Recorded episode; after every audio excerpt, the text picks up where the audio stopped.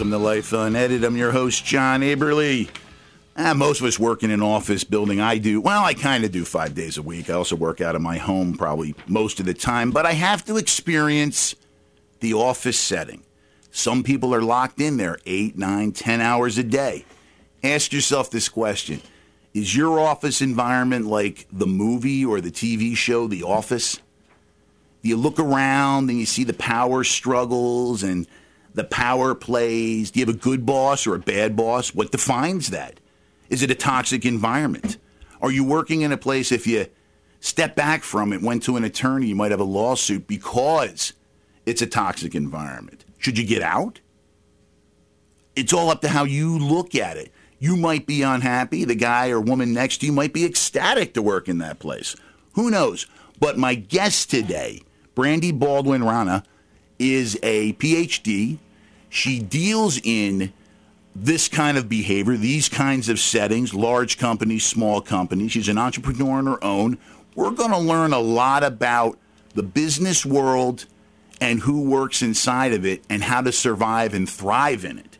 Brandy, welcome to the show. Thanks, John. Thanks for having me. No problem. That was a song I picked for you. That is Rock You Like a Hurricane by the Scorpions, by the way. That's also my normal theme song that I'll go back it. to. But see, I thought about you a lot, and this seemed to be the best song for you, just the way your personality comes across to me. I love it. I love it. Perfect choice. There you go. Brandy, give us a little bit of your background before we start getting into the meat of the issues here. Yes, well, you know, educationally, I have a background in psychology, um, and then I continued at Temple University with an organizational development degree, a master's degree. Um, so at that time, I was really excited about learning, you know, what's going on inside of organizations and with people. Um, and then finally, I did a doctorate in educational leadership. So, uh, it, you know, my interests um, and my education are right in alignment. I love psychology and why people do the things that they do, and then I love sort of bridging that with organizations, the people inside of organizations, and making them thrive. And other than that, I'm just a helper. I mean, I'm a helper. I'm a servant leader, and um, I love listening to people's issues and problems and trying to help them create a strategy for success. Well, like you just said, I mean, you know, you have your person, you have your different interests, and I- I'm a lot like you. I'm very much into psychology. I love business things. I like to people watch, Yes. and I like to see what who who's who. Why are certain people in certain positions? I'll tell you what I have learned, and maybe you've seen it. I assume you have seen this. There are a lot of people that are miscast. They're in positions in companies where they really shouldn't be. It's not their strong suit. Would you agree? Absolutely. You know, one of the things that I tell people all the time is just because you have a title of a leader doesn't mean that you're a leader. And quite frankly, when organizations hire people with credentials and degrees, that also doesn't mean that they'll be a good leader on the job in the trenches working with people. So I, I totally agree with you. Titles have nothing to do with it, and a lot of organizations mismatch the people um, in, in those roles, and that's why they have some of that toxicity that you were talking about. Oh, I've seen it. I've been working in sales and marketing, uh, business development for over 20 years. Yeah. I've been more or less the hired gun uh, during that time period, going into small businesses in particular, trying to get them jump started, trying to take them in new directions. And tell, I'll, I'll tell you what I've noticed, and, and, and I'm hoping you've seen the same thing. Yeah. When I go to a company, there seems to be the same kind of people at every company the gatekeeper, the office manager, usually a woman, usually a little older than everyone else in the office. you have the youngest child, usually a woman, a girl, you know, kind of doing her thing. It's kind of like the Brady Bunch episode. You have the sales and marketing guys, they're tough guys, they're running around, they might be making some inappropriate comments here or there. You got the father figure who might be the boss, or even a woman now might be running the whole show. There seems to be the same personalities in just about every office. Would you agree? Absolutely. And the thing about it is, and you, and you probably have seen this too, you work where you work it's kind of like a family. Mm-hmm. So it's dysfunctions. Yes. Just like you have mom, dad, the the rivalries between the brothers and the sisters. You have auntie coming by. It's the same thing in organizations. You're always going to find those different roles, and I think the most successful organizations really have. They may have the different you know personalities, but everyone is on a mission. Um, they are sharing the vision, and they have the same values, and that's what helps to keep the organization afloat and thriving, and not just you know surviving from day to day. Um, so I think organizations can have those different roles, but everyone needs to be on purpose um, and following the same goals and mission in order for the dysfunction not to get out of control. Agree 100%. You have yeah. to you have to truly live the open door policy that you are promoting. Absolutely. You, and and you know what? 9 times out of 10 the mission on these companies' websites is not at all how things are run. Um, you know, no, it's day true. in and day true. out. Yeah, no. yep. because you know the real world is what the real world is. People have problems. People have personalities, different personalities. A lot of dynamics are going on, probably more so in an office setting than in even a family setting. Yes. Because yes. you're spending so much time with these people um, and I mean, it's it's a it's a day in and day out struggle sometimes to to merge all those personalities to be cohesive enough to go after work and make it purposeful.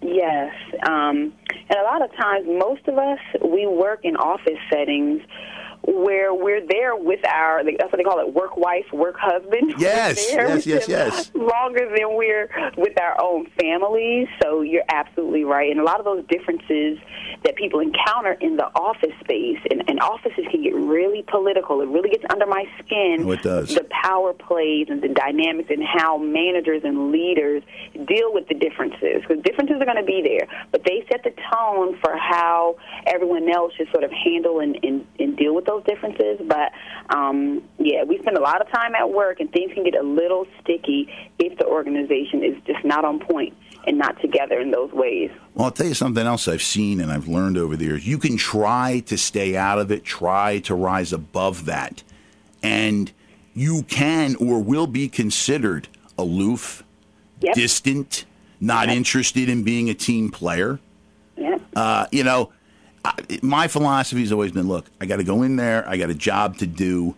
Uh, if I'm only in there a couple days a week, when I get in, I, I am hunkered down. Let's get it going. I, I, I friendly to people, like people a lot. My job itself, though, requires me to be tap dancing for people anyway.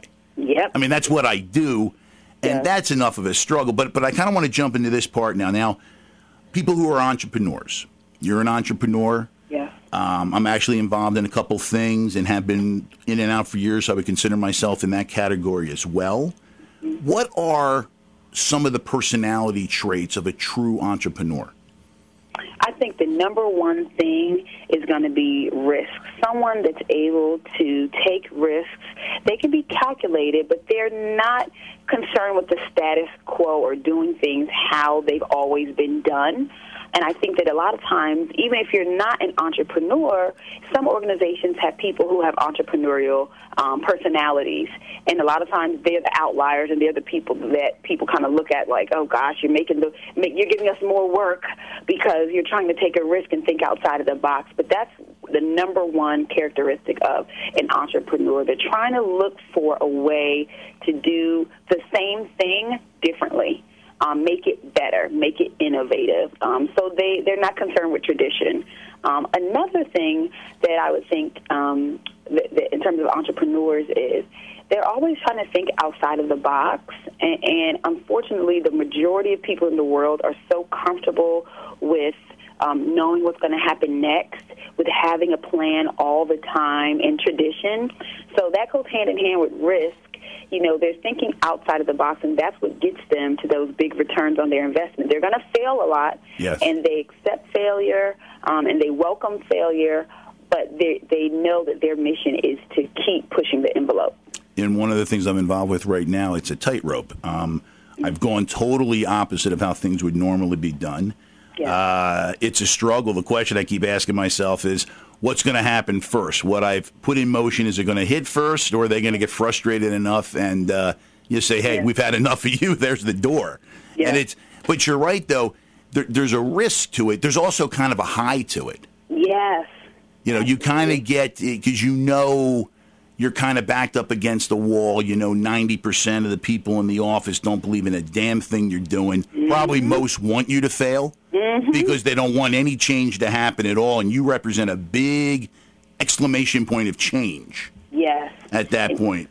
I think change is, is, is major. And, and some folks, like you said, they don't embrace change at all because they think it's going to be more work for them or it sort of rubs them the wrong way. You know, we like routine. You know, I'm I'm an entrepreneur. I take risks, but even then I'm still sort of type A and I have like a twinge of OCD too. So I like to know sort of how my day is going to go and but I keep the structure so that I can be adaptable. And people don't want to adapt and just do things differently. And in a position like you're in, you know, they're always going to um, you're going to have to sort of drag them kicking and screaming to do something different. It uh. can be, you know, something minor. well, you're like me in the sense you like an unstructured structure.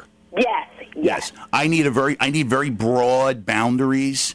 Yeah. And I still need a little bit of uh, you know leadway where I can color outside of the lines. Yes, absolutely. You know, I mean, people might look in the business setting go, well, you know, it's not really a creative type of you know, yeah. occupation. Yeah. But believe me, and I know you understand this, especially in sales and marketing and how you approach things to make money for a company, there is a creative side to that. Oh, absolutely. Yeah, I think entrepreneurs um, and business people are some of the most creative people. I mean, in order to to keep your business around and stay competitive, you always have to be rebranding, recreating, repositioning yourself, you know, in the marketplace or even as a leader within your organization. Come up with a, a new angle, a new way to get folks motivated. So creativity um, is one of the other sort of essential characteristics of uh, entrepreneurs and just business people and leaders. They're always looking for a way to get it done there are 101 ways to skin a cat. They're going to go through every single way until they figure out, you know, how to get it done the best way for their organization or for their company. Entrepreneurs, do they make the best leaders in the office? Uh, sometimes I don't think they do. I don't no. think that I, I think sometimes you need someone a little bit more grounded and yes. you need to allow that person with the personality and the drive to go out and do his or her own thing. I think entrepreneurs, you know, after a while in terms of leading an organization, they can really mess things up because they're always looking forward, forward, forward, and then they they may not see things that are going on right now or be in the present. So I think that leaders are great, you know, and other sort of managers and directors to say, look, today, this week, this month, this quarter, we got to make sure that we're doing this and staying focused. So that frees up the entrepreneur or the person who may be founder of the company to, you know, focus on longer, um, you know, goals. And the thing with the entrepreneur is they're always striving long term. That's their motivation. But a lot of people, if they don't see any results, you know, every week or every month, they're going to lose motivation altogether. So I agree with you that, you know, they're not as grounded as they need to be to really run an organization. After a while, you got to set the infrastructure up and um, and step back and, and let someone else really manage. Agree. We're going to run into a break, Brandy. You're listening to Life Unedited. Your host, John Aberly. Today, my guest is Brandy Baldwin Rana. We are talking about the dynamics of the workplace. Be back in a few moments.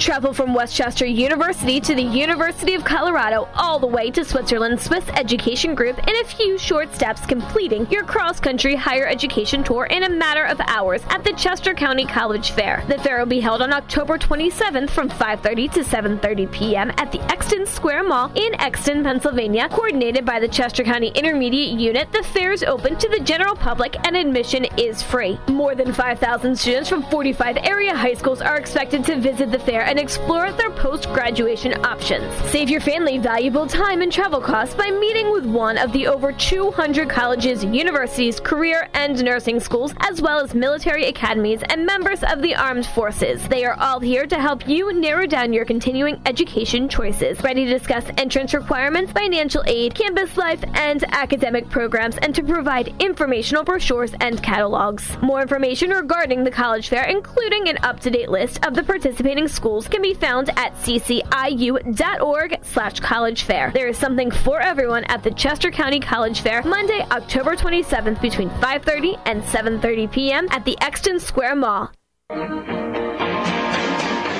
Chick fil A at the Exton Square Mall has something for everyone, including the new grilled chicken sandwich. How about your choice of Asian or Cobb salad or a grilled chicken cool wrap? Side items include coleslaw, fruit cup, chicken soup, and hot waffle fries. Kids like the chicken strips or grilled nuggets kids meal. And don't forget their fresh squeezed lemonade or dessert. Planning a party or celebration? Chick fil A will cater your next social event or office lunch. So give them a call at 610 363 6345 or visit them online at chickfil-a.com forward slash Exton Square. Chick-fil-A at the Exton Square Mall is open Monday through Saturday from 9 a.m. to 9 p.m. Hello, I am Jillian Harris from Extreme Makeover Home Edition, and you are listening to WCHE 1520 AM.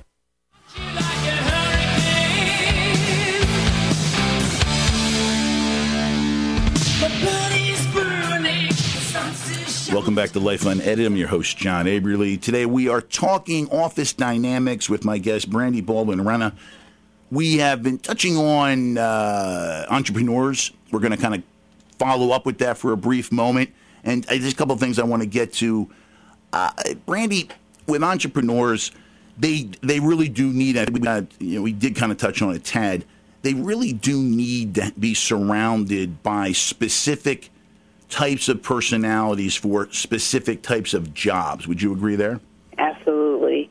I think that the, number one, you know, asset to an entrepreneur is, is a manager, a low-level person that can really execute the details um, and help also to keep them accountable and keep them on track. And if you, you know, you can't find a manager to do that, you can also find um, what I have, which is an accountability partner, um, which is a, you know, a colleague or someone else, a fellow entrepreneur from maybe a different industry, or a mentor. Um, you, you have to make sure as an entrepreneur, in, in order to grow your business, take it to scale and, and really stay one step ahead of your competition, that you have people, you know, someone below you to help implement, and then someone on your level or above you to help you stay on track and, and what I like to call check you if you need to be checked, um, say the hard things to you um, during your growth. And that's okay. If you got someone that can come in and you trust that person to, to yeah. sit you down and tell you straight up what's going on, yeah. that's not a bad thing. Not at all. You just got to make sure you find the right person that way, and they speak to you in a certain way too. You don't want to be insulted and put on the defensive. Now, Randy, what kind of companies bring you in? And I, and I have to. At what point do they bring you in? Is it like the last step before they blow the whole thing up? no, thank goodness. Thank goodness for me, it's not. It's usually somewhere right in the middle when things are starting to like brew, and they realize, oh my gosh, we're we're in trouble here. Nine times out of ten, it's going to be a service-based organization, an organization where they're serving people, individuals, or some, you know, not not computers. They're not working with computers all day, but something where they're interacting, or their their managers, their directors, or their frontline staff are interacting with maybe children children um, or some other individual. Um, and, and the number one reason why those organizations reach out to me is because people have a hard time interacting interpersonally with others. They don't know what to say, just like you said. They don't know how to speak um, to people or maybe interact, deal with conflict, and those are all of the things that bring organizations down. You know, very rarely am I brought in for business strategy mm-hmm. or um, you know strategic development of programming. Usually, someone's pissing somebody off, someone steps on somebody's toes, and they're like, "We need to teach them some emotional competence." Um, and I love that's what I love to do. It's a gray area. Mm-hmm. There's no real right or wrong, but there's some sort of universal principles that people have to know in dealing in dealing with others. So Um, I love it though. you come across the person or persons who uh, you you've outlined it for them. They actually know what they might be doing wrong, what needs to be fixed, but they just refuse to do it. Yep. Yep. that They- drives me crazy. Yeah, yep. And the thing is, it's like a bad marriage. You know, why are you still together? Why aren't you making a move? And everyone has excuses. Well, it's for the kids. Oh, well, you know, financially. So some people, they're really willing to be unhappy in a bad relationship. It's the same thing with organizations. They know that there are people that need to be fired, but, oh, I don't want to ruffle any feathers. You know, they know they need to maybe um, demote some folks or promote some people, but, oh, the person that they're looking to promote has only been there for six months and the other person has seniority. So, you know, it's all these interpersonal things and, and why organizations don't really change and they don't do the simple stuff. I mean, they could save a lot of money if they would just do what they know they need to do instead of bringing me in, you know, but I won't complain, you know. Well, you know, it, it's like it, it's it, it's almost like a marriage counseling. yes. I mean, you're you're trying to merge again all these personalities, which leads me to what I think is an interesting question. And Mm-hmm. uh, you've got a psychology degree, so I assume you're familiar with how this would go down.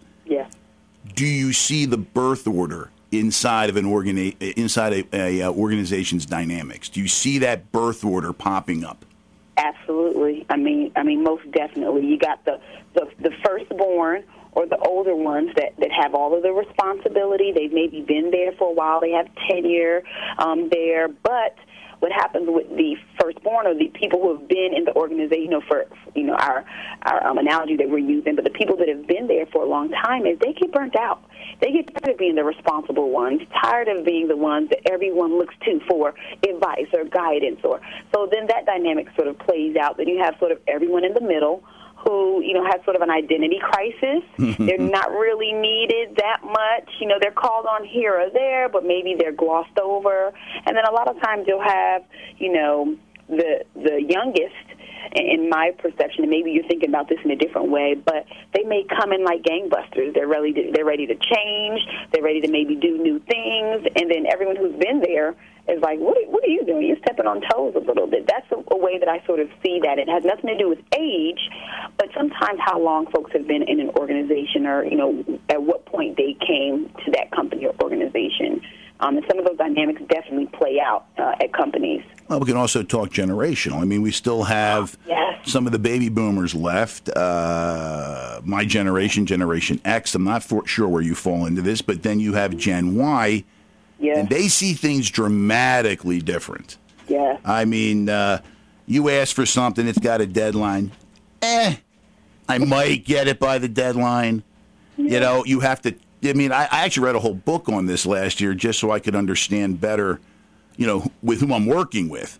Wow. Because, you know, even though uh, I come from the Gen X, I, I'm right there with the baby boomers. That's who Yeah. mentored me, who, who you know, I came into into the business world with. So I have a lot of those traits. When I ask for it, I want it done. If there's a problem, come to me. But Yep. it it's it's seems to be different with Generation Y. They kind of they want everything now, Yep. but they'll do it at their own pace. Absolutely. It's that instant gratification. You know, if it's something good, they're motivated to do it right away. If it's, you know, there's a little bit of work involved, um, and maybe for the long haul, they're, they're not, they don't have that same work ethic. And I'm on the low end of the Generation Xers. That's my generation. Okay. It's a certain work ethic that we had just growing up. Our parents instilled in us, you know, and with technology being different, you know, I barely even could use a calculator growing up. You know, you have to do stuff longhand. You know, even in schools. I think with this newer generation, their their timing is off, and if you can't sort of Google it or Wikipedia it or do it quickly and easier, um, they don't really understand the time that it takes to do stuff, and they're not really as proactive at times. You know, I don't want to generalize. No, no, no. We can't generalize. Yeah, yeah. But but, I he- do see that. Yeah, but, but you know, it's it, it's interesting. Uh, my brother and I were talking about this. My brother works for a large oil company out in Houston. Uh, my father's only 17, 18 years older than myself, and Yeah. a little bit older than my brother in that regards. He's a baby boomer and Yeah. just retired. And I remember we were sitting around one night having a few beers, and he makes this comment about the younger generation being clock watchers. You know, five o'clock comes, it's time to go. I, and, my, and my brother jumped right at him, and I have to agree with him. And this is where I'll give the Gen Yers uh, some kudos here. Yeah. They seem to realize working 70 hours Yeah. is not going to do any good. It's going to produce probably, if not burnout, uh, problems within a marriage. There's a whole host of things. The baby. Sometimes I wonder with the baby boomers, though, did they make it look like they were working those extra hours? Yeah. Because you know, with today's technology, things should flow more smoothly than they did 30 years ago, 40 years ago. But I, I, I'm hoping that the that the Gen Ys find that balance, and they seem to be going in that direction. Because I have to agree with their generation. I, I, I mean, I like Yeah. work. I enjoy working. Me too. Me too. But Yeah. at the same time, you have to, and you have, you know, you got other. I got hobbies. I got my family. That's very important. But it seemed like the baby boom work ethic uh, was a little over the top. Would you? What, what are- your thoughts there? Yeah, I agree with you, and I think that some of the Gen Yers they're they're a little bit late bloomers. So the stuff that maybe we were doing at uh, six, 15, 16, 17, 18, they're not even starting that until 21, 22. Um, in terms of work and getting in, into, they don't really have to sometimes. And I think that you know that balance is essential. You know, I, I love where where I am on the spectrum because I have sort of that work ethic, but then you can use the technology to streamline things and turn off a little bit. But I think that the Gen Yers have a little bit more um, time to go in terms of coming back onto like manual. You know, come down to doing it the old, doing things the old school way, um, rather than you know technology. Sometimes they don't even know. And I say this because I teach. I'm taught at Temple. I teach college students and sometimes they just don't understand the concept of doing something that's not sort of microwave style, you know, you know, instant gratification right away. I mean, I think that that balance, they they need to do that. But, you know, I'm a little jealous because they are able to turn off and, and go and do other things. And sometimes I have to sort of break away, and I find myself working 13, 14 hour days as well. So um, I think your your brother is spot on. You know, he, he's, he's there. But we looked at my father. We were like, you know, we said, you know, I call the baby boom generation the locust generation. They have consumed everything since the day they came in. They will consume the last thing when the last one checks out. Yes. They have. Yes. It has been all about them as a generation, and almost. I mean, again, you don't want to generalize, but the, but the numbers don't lie, Absolutely. and that this is without a doubt the most selfish generation ever created. I mean, without a doubt, the numbers do not lie there, and I'll debate anyone on that. Yes. Anyone out there who wants to call me, email me, or come on this show, we can go toe to toe on it. Yes. But you know, I, getting back to the office dynamics themselves, good boss, bad boss. You know, boss doesn't equal leadership. What is a good boss? I think a good boss, you know, as we call it, is someone who knows their job inside and out and is willing to stay in their lane. That that's the number one thing. I cannot stand uh, when I see leaders and bosses or managers that micromanage. Do what you do well, which is manage projects on a larger scale, but don't step on other people's toes. You know, good organizations should hire folks that are good at doing their job. So managers don't need to sort of have their hands in all of the pots. And that's a number one red flag for me when I'm talking to directors or managers or managers or leaders. And then I realize that, hmm, you know, you're so busy worried about what everybody else is doing that what your job and what you're supposed to do is, is lacking. So they don't micromanage. They know how to communicate with, with um, others. They know how to make critical decisions. Um, I, I hate analysis paralysis. That's what I call it. make a decision already. Do something, even if it's bad. That's you know, going back to what we were talking about with entrepreneurs. Entrepreneurs, they fail fast because as soon as they fail, they figure out what they did wrong and they fix it. But some managers, you know, they're there and people look up to them, but they don't make any decision either way, or they let people below them sort of um, make decisions, you know, um, and do things. So I think you know, good bosses know how. You Don't micromanage. Stay in your lane interact with people in a positive way and, and make the decisions, tough or otherwise. Just do it, you know? I agree with that. And, and, and what I've learned over the course of my career, in particular working with small businesses uh, in the sales and marketing process, the owner, the entrepreneur. They they hang on tight for a reason, and you can't blame them once you get past your own thoughts on it. They're the one that's made the investment. Yeah. They're the one that you know if something happens, they could lose everything. The rest of the staff can you know probably go out and find another job.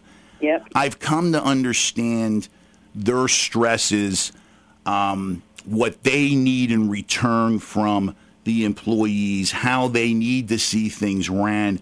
I understand that. A good entrepreneur, a good business person, I believe, grows over time and learns how to slowly give that power away. But we're going to take a break real second here, Brandy, and we're going to come back and kind of, you know, again, finish up on that point. You're listening to Life Unedited. I'm your host, John Aberly. Today, my guest is Brandy Baldwin Arana. We are talking about the dynamics of the office setting.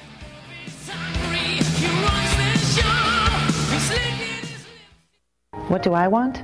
I want to be seen faster. I want to spend as little time in the waiting room as possible. Less waiting. More taking care of me. At Brandywine Hospital, you'll find the 30 minutes or less ER service pledge. 30 minutes or less? You can even find our average ER wait time online or your mobile device. Don't wait when you need care fast. Turn to Brandywine Hospital. Learn more at brandywinehospital.com. Hey, Chester County, have you heard? There's about to be an incredible addition to our area. The Uptown Entertainment Alliance is on their way to bringing a professional theater and cultural arts center to the heart of West Chester. The group has purchased the Armory at the corner of High and Washington, and with your help, we could all be experiencing live theater, music, dance, film, and many exciting events right in our own backyard. To begin, enjoy the Vintage Hollywood Red Carpet Gala on Saturday, October 11th. The event will be held at Winterthur Museum and Garden from 7 to 11 p.m. and feature live music, dancing, prizes, silent auction, plenty to eat and drink, and much more. Come dressed in cocktail or black tie attire or as your favorite vintage Hollywood movie star. For tickets, visit uptownwestchester.org. Join the Uptown Entertainment Alliance for their Vintage Hollywood Red Carpet Gala on Saturday, October 11th and help renovate the old armory and bring a theater to West Chester. Tune in for the Britain Project every Wednesday at 12:15 and Saturday at 12. She has the latest in fashion, beauty, fitness, entertainment, and lifestyle. Plus, you never know what celebrity will call in to join the conversation. Like country music star Darius Rucker talking about the cast of Duck Dynasty in his Wagon Wheel music video. It was my wife's idea. She knew how much I loved the show, and actually when she said it to me, I was like, they're never going to do that. Two days of shooting, and it was the most fun I've ever had making a video. Or actress Hayden Panettiere, the star of Nashville, talking about how she wants to separate her love of music from the character she plays. Country music's a passion of mine, and it's a road that I would like to explore. Right now, I'm concentrating on the show, and who knows, maybe down the road, I will venture down that road as Hayden. Or some of the cast of CMT's Party Down South talking about all of the hot new details from their latest season. Athens, Georgia was close to home for a lot of it. You know, where like we had dirt and mud, and there was country, a lot of country stuff for us to do, so it was easy for us to just kind of fall into place. You don't want to miss the Bryn Project every Wednesday at 12:15 and Saturday at 12 right here on WCHE 1520. Hello, I'm Edward Herrmann. This is WCHE AM 1520 on your dial.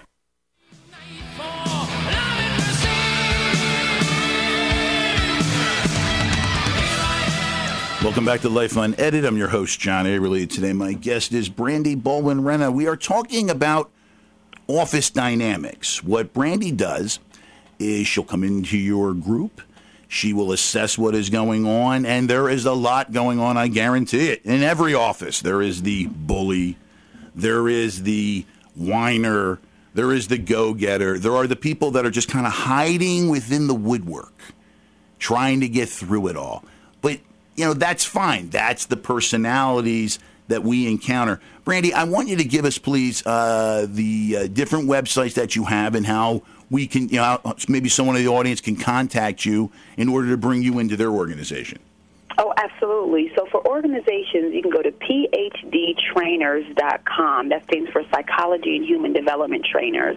Um, and that's where we help organizations come in, just like you said, do an assessment, see what's going on, find their weak points, and then give them a plan to strengthen, strengthen them. And um, I actually will help them along the way in the implementation as well.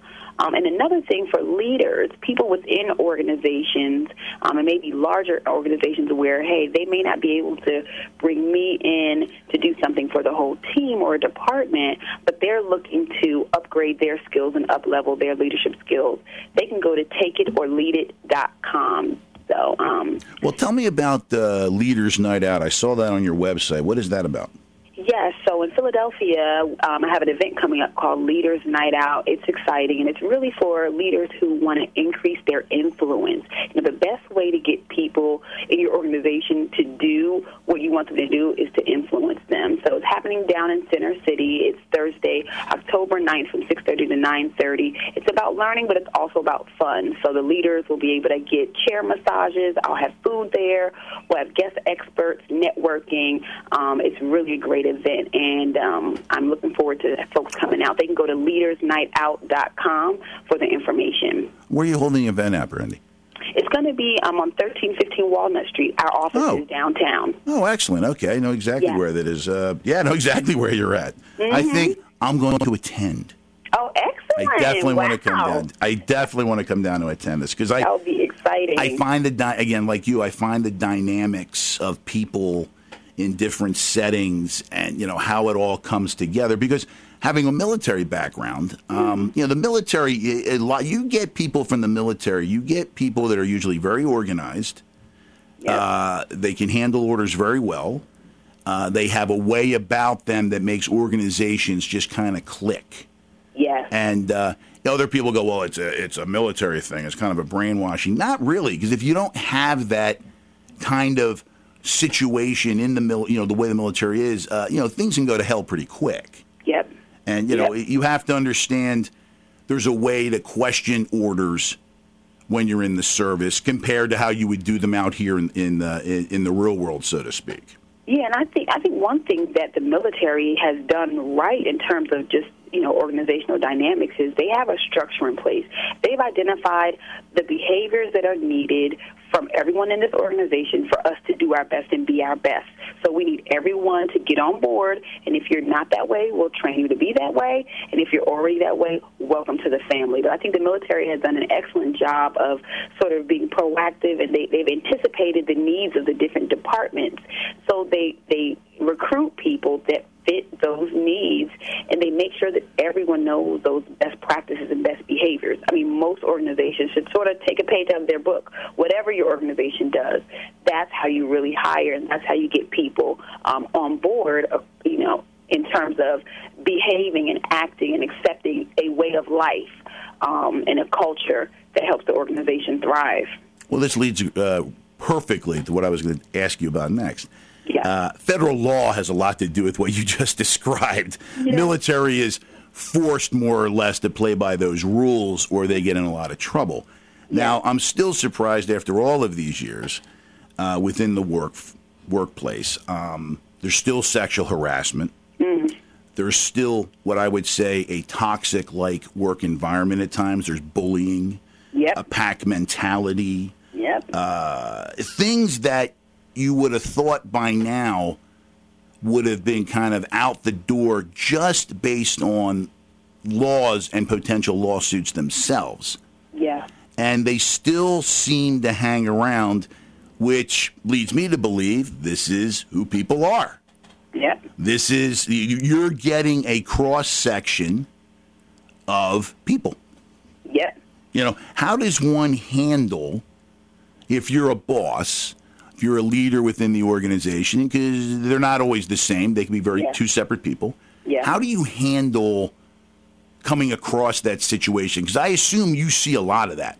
Yeah, absolutely. And I think that fear is the number one reason why bosses, leaders, even if they're at the very top, they will still not call people out that are behaving badly, you know, and, and the things that you're mentioning, sexual harassment, bullying, those are all interpersonal dynamics. It's it's just dysfunctional, but a lot of times, you know, leaders they're not bold. They're not bold. They don't want to ruffle any feathers. They don't want to go through the grievance process. So they make the employees suffer at the hands of maybe a bully that everyone knows is a bully, um, or maybe there is some sexual harassment or something else going on, but no one wants to get involved. So I agree with you. It is sort of a cross section of how people are because nine times out of ten, the way that leaders are handling conflict and issues in their organization is the exact same way that they're handling it in their personal lives, and that shouldn't be the case. Uh, when you put, you know, when you walk through the door at work, you need to put a different hat on, but uh, most folks don't do that. You know, that's interesting to again because just because you have a master's or a doctorate degree yeah. or you know you're at the top of your profession, that doesn't mean you know how to handle people. No, that doesn't mean you're going to get the most yeah. out of. Uh, you know what's available to you. I, you know, NFL coaches, a lot of them spend a fair amount of time learning about personalities and motivation because they have 55 dramatically different personalities with dramatically different backgrounds yes. that they have to mold into a unit. Yep. And that's not easy. Not at all. Not I mean not even close to that. Now, with uh, some of the other things that you have seen, um, uh, racism within the workforce. Now, you and I talked about this the other week when we were uh, kind of doing a pre-interview, and we're going to yeah. keep this real, very real yeah. in the sense that this still goes on. Absolutely. Oh, absolutely. And, and a lot of times nowadays it's covert. Yes. You know, it's covert. You you can't quite. You're thinking, hmm, did they just say that to me? And you think, oh no, maybe it's me. You know, or you may run something by a, a coworker, and they're like, no, no, it's you. No, that's just how they are. That's just how this area is. You know how it is out here, or um, but it, it's everywhere, and it's in a lot of organizations. And unfortunately, it goes back to just diversity. You know, people are bringing in their values and their issues into the workplace, so it comes out sometimes in conflict. I mean, I've had situations, um, even as an academic, where things get really political, and um, people, you know, how they feel about you. You know, me as a young African American woman sort of being ambitious and having credentials, you know, people sort of snub their nose a little bit because they don't feel that you're worthy of being on their level. Um, and it, it's not, you know, I see it more with older generation, you know, sort of baby boomer generation, but every once in a while you'll get it too from, um, you know, younger folks um, in organizations as well. So it's difficult being a quote unquote minority or maybe someone of color or of a different background in organizations that uh, where people are bringing some of those negative ideas there. You know, my problem has always been, and my wife has debated this with me a lot, yeah. and I just cannot play the political game. Yeah, I can't yep. do it. I, I can't. There's there's not enough time in the day to do it. I'm already up against what I consider to be uh, a war unto itself trying to do the sales and marketing. It's a 90 plus percent rejection rate. Yes. And uh, I don't want to have to deal with, on top of that, someone's political uh, BS. It, it, it, to me, it's it's a smokescreen yes. somehow to their own personal issues. Yes. And I really don't feel like counseling someone on their racism, their sexism, their yes. stupiditism, and whatever it may yes. be. And uh, you know, I thought by now, with laws in place, time going by, progression being made, that these issues would be far less. I mean, they're always going to exist, but I thought yeah. they would be far less than what's out there right now. I, I mean, it has to be disheartening yeah. uh, for a minority of any type, um, for a woman coming into the workforce as well. You have it hard enough as it is, and now you're fighting this uphill battle. It, it, has got to be yeah. annoying. Uh, it is. And the thing is, with any of sort of the isms, the racism, sexism, any of those, it's unfortunate that the people who are, are at the helm, you know, the bullies, the people who are the most political, they run stuff. They run everything. And everyone else sort of falls in line because they don't want to, um, you know, feel the wrath of the person that's maybe intimidating everyone or has that hidden agenda. So when something does go down, you can't even find an ally to be on your side because no one's going to step up. No one wants to fight the good fight. Um, so they'd rather, you know, be a, a bystander and let things continue to go by in, in the workplace. And I've had situations, you know, in higher ed is very political, especially when you get to like sort of the doctoral level. Amazing. Oh my gosh! And I, I've had a situation where I had to do sort of a grievance, um, and all the way up to you know the dean, the graduate school, all these people, they shut me down. And I had one person um, who told me, one of the um, professors, and he told me point blank, we all know that this person has this issue. We believe you, but I'm telling you right now, no one is going to say anything because it's political. Okay. So, eh, you know, uh, go on about your business. I uh, said, oh no. Uh, Brandy, we're going to take a break here, come back and uh, wrap it up with the last segment. You are listening to Life Unedited. I'm your host, John Aberly. Today, my guest is Brandy Baldwin Renna. We are talking the dynamics of the workplace. Back in a few moments.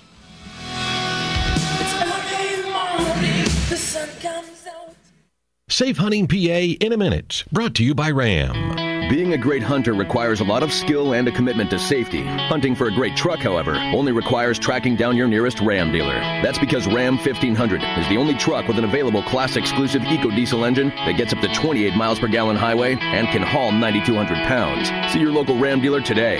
Guts, glory, Ram. Based on standard pickup and automotive news classifications. EPA estimated 28 mpg highway based on EcoDiesel V6 4x2. Max towing capacity when properly equipped. Ram is a registered trademark of Chrysler Group LLC. The fall means archery hunting season, and the Pennsylvania Game Commission urges hunters to consider these safety tips. Inspect your bow and arrows for damage prior to use. Carry broadhead tipped arrows in a protective quiver and never walk with a nocked arrow or bolt. Keep crossbows pointed in a safe direction and keep your thumb and fingers away from the string. Properly identify your target. Always make sure someone knows where you're hunting and when you expect to return. For more information, log on to pennswilds.com.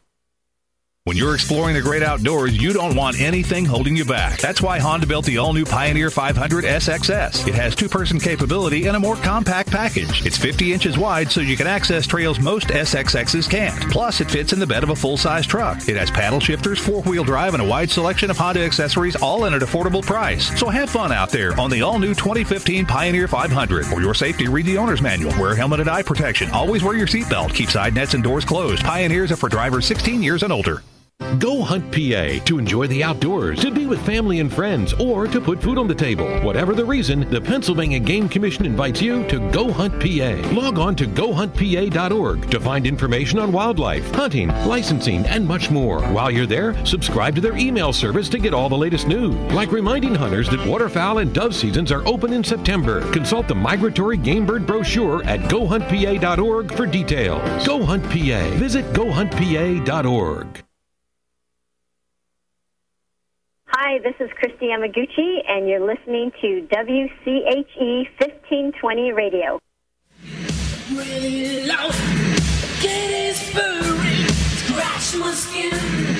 Welcome back to Life Unedited. I'm your host, John Aberly. Today, my guest is Brandy Baldwin Renna. We are talking the dynamics of the workplace. Brandy, again, please give us the two different websites that uh, are associated with you and tell us a little bit more about uh, Leaders Night Out. Absolutely. So PhDtrainers.com, um, psychology and human development trainers. That's where we can go in and help organizations. If you want to work directly with me, you can go to takeititorleadit.com, and there's information about Leaders Night Out there coming up on Thursday, October 9th from 6.30 to 9.30 down on 13th and Walnut in Philadelphia is Leaders Night Out. It's going to be a night of fun. The um, topic is making the leader shift unleashing your inner change agent. So we're going to have chair massages, experts. I'll be there doing a power strategy session, and there will be great networking for uh, leaders in the region. Men or women? Who's the worst gossiper in the workforce? Definitely women. Definitely okay. women. Okay. I'm sorry to say that. I hate to say it, but we will talk. Yeah, we take water cooler talk to a whole nother level. I, you know, it's it, it's interesting because uh, I've experienced this in the workforce uh, with, with, with women over the years. Some of them feel they can say anything that pops into their head. Ah, Any, yeah, no I mean, there is filter. no filter. Yep, yep. It's Now like you, somehow before you speak. Yeah, it's like somehow it's become reverse sexism in a way. Uh, you know, they can look at you and go, well, blah, blah, blah. And then if, and then you stand there shocked, it's, Yeah. but it's not the same. If a man, if, I mean, let's face it, there is differences. Yeah. If a woman gives uh, maybe a more direct compliment to a male coworker, that male coworker is probably not going to be running to uh, to HR about it. Yep. If you're a male giving a compliment, and it could be the most innocent and honest compliment, but if it's misunderstood, you could find yourself sitting there in HR trying to explain the situation. Absolutely. You, you got to make sure that you have a strong relationship with your coworkers before you say anything that could be taken uh, the wrong way. There's definitely a double standard. Definitely a double standard. And I'm not going to complain about that, you know? I, and, and you know something that's interesting. I have to agree with you to some extent, um, uh, and and this is where the gender uh, Yeah. you know differences do come in, because as I said, you, a woman can say maybe even even an off-colored comment to a male coworker, and you know ninety nine nine nine nine percent of the time it's going to mean nothing. yes. And that's okay because I would probably look at the guy who came into my office and went, you know, so and so made a comment about my butt. And I'd be like, yeah, so be glad she said anything. Yes. You know? Go home and tell your wife. I, it's, but if I had a woman come into my office and tell me, you know, Bob in accounting, uh, you know, made a comment as she walked by, I'd have to go down to Bob and say, Bob, what's going on, buddy? Yep. I mean, you're putting the whole company in jeopardy here. Absolutely. So And, there you know, yeah. I'm sorry. Go ahead. No, yeah, I was going to say the same thing. There's definitely a double standard, and it's just you know based on things that have happened in the past. We know the major stories from the 90s and the 2000s. You know, so male female dynamics can get a little bit tricky. Now, oh yes, without a doubt. Uh, You know, now things have changed. Now it's it's interesting. We're so politically correct that I think we've gone overboard at times. Yeah. Uh, I mean, you got to be careful. You really got to be careful what you say and how you say it. Yeah. Uh, you know, it's. I- I would assume you have to counsel specific people from time to time on what they said was inappropriate because they probably don't understand what they said was. Absolutely. And a lot of times, you know, we get sort of caught up in, well, that's not what I meant. You know, my intention wasn't, you know, to to offend them in any way. But when I um, advise the leaders that I work with, I let them know that communication is not about your intention. It's about how people perceive what you're saying. So we don't care what you meant. They took it a certain way. So let's figure out how to fix it because a lot of times they can't get to a place of reconciliation because they're so busy talking about what their intention was. But a lot of people they they don't understand, you know, the power of words, and it's not only what they say; it's really how you say it. Because you and I can can throw jokes back and forth Yes. because we know each other like that. But if you really don't know me like that, I'm going to take it a certain way. Um, so you're spot on in terms of people and their communication skills. Yeah, you've got. Hey, look, even though I communicate for a living, doing the radio show, doing sales and marketing, hey, there's been times something's come out of my mouth and I went, oh my God, where the hell did that come from? and you have to stop and you have to acknowledge what you have just said is was wrong or inappropriate. And uh, you know, hopefully it, it's all you know, it goes right. You know, it's fine from there. But it does happen. Now, curious about something. Now, we, we're, we're capable of uh, telecommunic- or tele uh, commuting now, working out of your home, which is Yes. what I do three, four days a week, and I've been doing it for the last 16, 17 years. I love it. I think I get far more done, especially while I'm doing my laundry. you know, I'm a very happy person. I'm like, you know, I'm multitasking. Yes. So I feel really good about myself. But with this extra, with this, with this option of work, uh, where to work, is it? Are there certain personalities that should never do it? And is it causing any problems in the work world as far as jealousy or other issues? Yeah, I definitely think, you know, people who are the best candidates for sort of having a flex work schedule, they have to of course be reliable and dependable, but but also their lifestyle, you know. I have a 4-month-old, I also have a 5-year-old. So there was a time uh with my daughter, my 5-year-old, um that I wanted to sort of have a flex schedule and before I branched out to start my own company, my boss at the time said no. So I left the organization altogether. And I like to think that I was, you know, a very big, good asset. But because of sort of flexibility, I had to move on. So I think that working from home or having a flex schedule, telecommuting, it, it's excellent. But you got to make sure that these people are um, dependable. And some things, um, roles and organizations, you need the synergy. You need FaceTime with people. You need to see them. Oh, without a so, doubt. Yeah, yeah. So um, it depends on the role. You know, it depends on the role and the people who you're allowing to do that. Now I'm going to hit you up with this as we kind of roll into the last couple of minutes. I've been saving this. Now I think the most important person, persons, to an organization is the sales and marketing team. Obviously, okay, Yeah. and and in a lot of ways it is because you're the one that's setting the table for everyone. You're the one out there going after uh, the business. Not easy to do. I assume that you counsel and, and you have spoken with many different people involved uh, in sales and marketing. Yeah. What I've learned about the sales and marketing personality, obviously very type A, very driven, Yeah. um, but also very sensitive in a lot of ways. Uh, you know, it, it, it's really kind of weird. Not sensitive in this in the sense that, at least not with me. Uh, I expect, I know I'm going to fail far more often than I'm going to succeed because that's just the way the numbers go. Yes. But I don't want to come back to my home base, sort of, so to speak, and not be understood and be looked down upon because they don't understand the process Yes. of what goes on. There's nothing worse than being rejected all day long, going back to your office, and people looking at you like, "Well, did you accomplish anything?" Right. Did, did you get any sales? yeah, and, and the thing is, and I've said this to my wife repeatedly over the years, I can work 60 hours in a week, but if I don't have some sale, some con- something, what we consider tangible out of that time, it looks like I failed to everyone.